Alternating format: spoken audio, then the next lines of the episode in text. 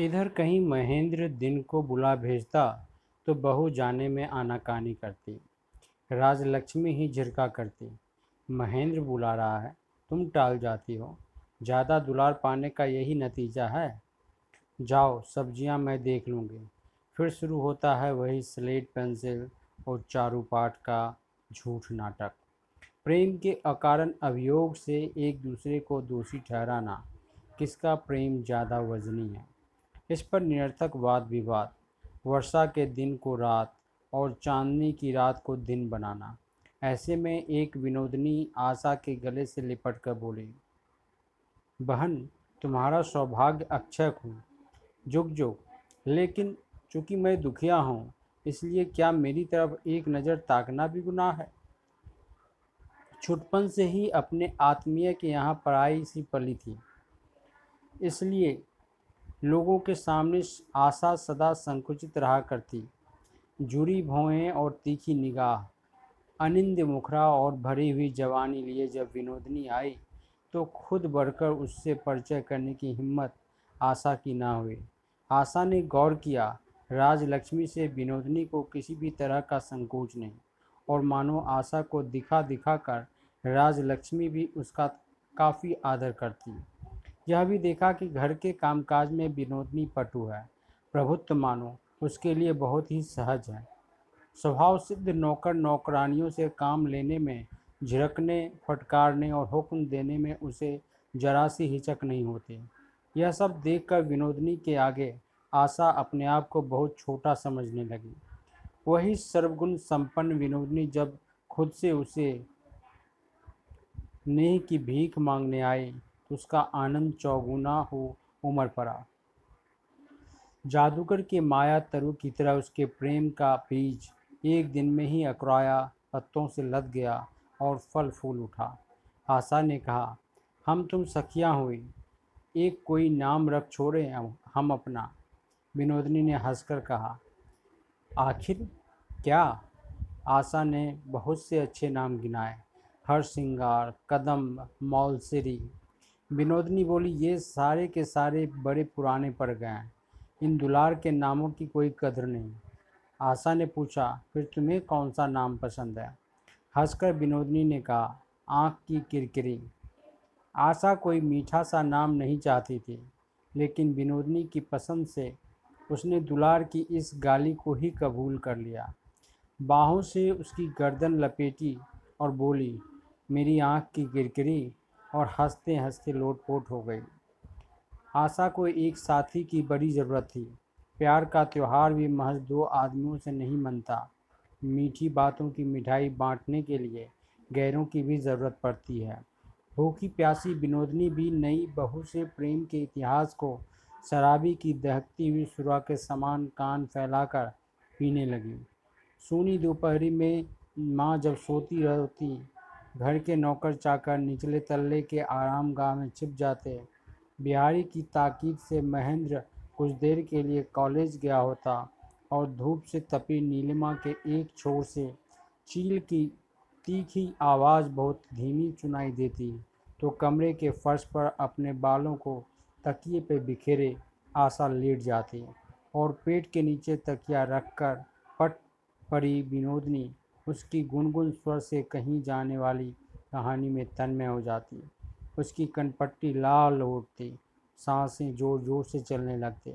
विनोदनी खोद खोद गपूसती और छोटी से छोटी बात भी निकाल लेती। एक ही बात कई बार सुनती, घटना खत्म हो जाती तो कल्पना करती, कहती अच्छा बहन, कहीं ऐसा होता तो क्या होता और यह होता तो क्या करते? इन अनहोनी कल्पनाओं की राह में सुख की बातों को खींचकर दूर तक ले जाना आशा को भी अच्छा लगता। विनोदनी कहती अच्छा भाई, आँख की किरकिरी। तुझसे कहीं बिहारी बाबू का ब्याह हुआ होता तो आशा, राम राम, ऐसा ना कहो, बड़ी शर्म आती है मुझे। हाँ तुम्हारे साथ होता तो क्या कहने? चर्चा तो तुमसे होने ही की चली थी। विनोदनी, मुझसे तो जाने कितनों की, कितनी ही बातें चली। ना हुआ, ठीक ही हुआ। मैं जैसी हूँ, ठीक हूँ। आशा प्रतिवाद करती वह भला यह कैसे कबूल कर ले कि विनोदनी की अवस्था मुझसे अच्छी है? उसने कहा, जरा यह तो देखो। सोचो, अगर मेरे पति से तुम्हारा ब्याह हो जाता, होते होते ही रह गया। होते होते ही रह गया, क्यों नहीं हुआ? आशा का यह बिस्तर पलंग सभी उस तो उसी का इंतज़ार कर रहे थे। उस सजे सजाए शयन कक्ष को विनोदनी देखती और इस बात को किसी भी तरह भुला ना पाते। इस घर की वह महज एक मेहमान है। आज उसे जगह मिली है, कल छोड़ जाना होगा। तीसरे पहर विनोद ने खुद अपनी अनूठी कुशलता से आशा का जूड़ा बाँध देती और जतन से श्रृंगार करके उसके पति के पास भेजा करती। इस तरह खाम का देर करना नहीं चाहती।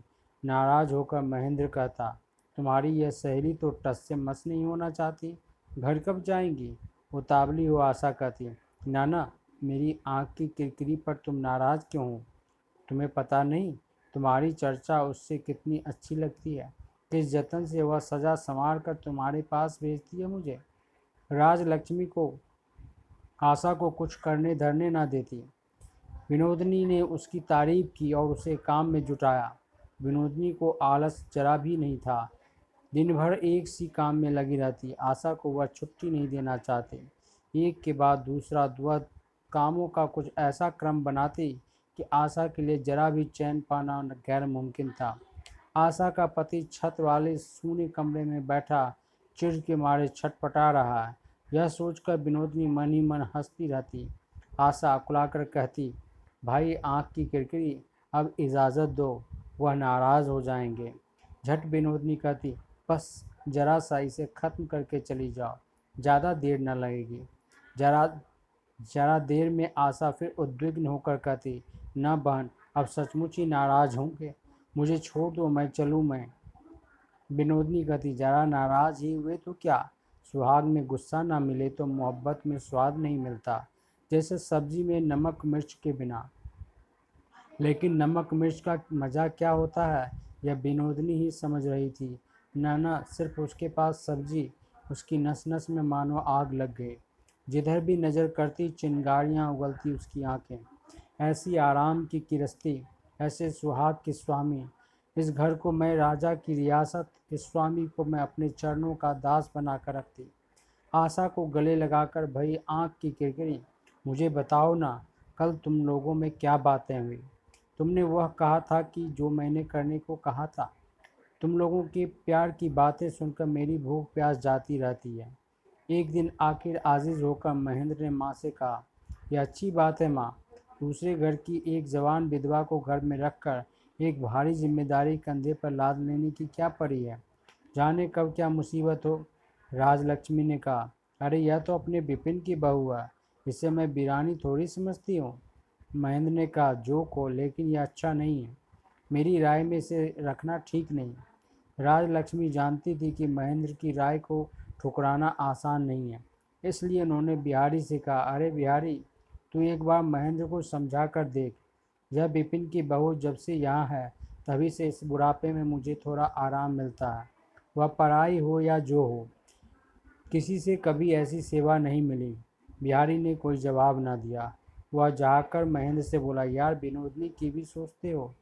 महेंद्र ने हंसकर कहा, सोचकर रात की नींद हराम है। अपनी भाभी से पूछ देखो। विनोदनी के ध्यान से इन दिनों और सब ध्यान टूट गया है। घूंघट की आड़ से आशा ने महेंद्र को चुपचाप धमकाया। बिहारी ने कहा अच्छा दूसरा विषवृक्ष? चुन्नी उसे यहाँ से निकाल कर बाहर करने को छटपटा रही है। घूंघट से आशा की आँखें फिर उसे झिड़का बिहारी ने कहा, निकाल ही बाहर करो तो लौट आने में कितनी देर लगती है? अरे, विधवा का व्यवहार रचा दो। इसके दांत एक बार की टूट जाएँगे। महेंद्र बोला, विवाह तो कुंद का भी कर दिया था। बिहारी ने कहा, इस उपमा को भी छोड़ो। विनोदनी की बात कभी कभी मैं सोचा करता हूँ। तुम्हारे यहाँ तो ज़िंदगी भर यह रह नहीं सकती, और इनके यहाँ जंगल किसी के लिए भी बनवास है विनोदनी आज तक महेंद्र के सामने नहीं गई, पर बिहारी ने उसको देखा है। उसने सिर्फ़ इतना समझा कि यह स्त्री जंगल में छोड़ने लायक नहीं है, लेकिन शिखर घर के लिए एक तरह से जलती है और दूसरी तरफ़ वह घर में आग भी लगा देती है। महेंद्र के मन में यह शंका भी थी। महेंद्र ने इस बात पर बिहारी की खूब खिलनी उड़ाई। बिहारी ने भी इसका जवाब दिया, लेकिन उसके मन में समझा था कि स्त्री खिलवाड़ करने की नहीं, उसकी उपेक्षा भी नहीं की जा सकती। राजलक्ष्मी ने विनोदनी को सावधान कर दिया था। कहा, देखना बेटी, बहू से इतनी मिठास न रखना। तुम गाँव घर से गृहस्थ के यहाँ रही हो। आजकल के चाल चलन को नहीं जानती। बुद्धिमती हो, समझ बूझ कर चलना। इसके बाद विनोदनी ने आशा को दूर ही दूर रखा। कहा, भाई, मैं कौन होती हूँ? मेरी जैसी स्त्री से अगर आप अपनी इज़्ज़त बचाकर चलना नहीं चाहते तो कब क्या हो जाएगा? कौन कह सकता है? आशा निहोरे विनती करती गिरगिराती रोती, पीटती, लेकिन विनोदनी एकदम अडिग। बातों से आशा आखंड भर उठी, मगर विनोदनी ने तरजीह न दी। इधर महेंद्र के बाजू शिथिल हो गए। जो अनियम और उच्छृंखलता पहले उसे कौतुक सी लगती थी, वही अब धीरे धीरे दुखाने लगी। आशा की सांसारिक औपटता से उसे खींच होती, लेकिन जबान खोलकर कहता नहीं। प्यार की जलती हुई सेज पर आँख खोलकर धीरे धीरे घर गृहस्थी के धंधों लिखाई पढ़ाई में ध्यान देकर महेंद्र ने करवट बदली। अपनी चिकित्सा संबंधी किताबों का उसने जाने कहाँ कहाँ से उद्धार किया और अपने कोट पतलून को धूप दिखाने की चेष्टा की।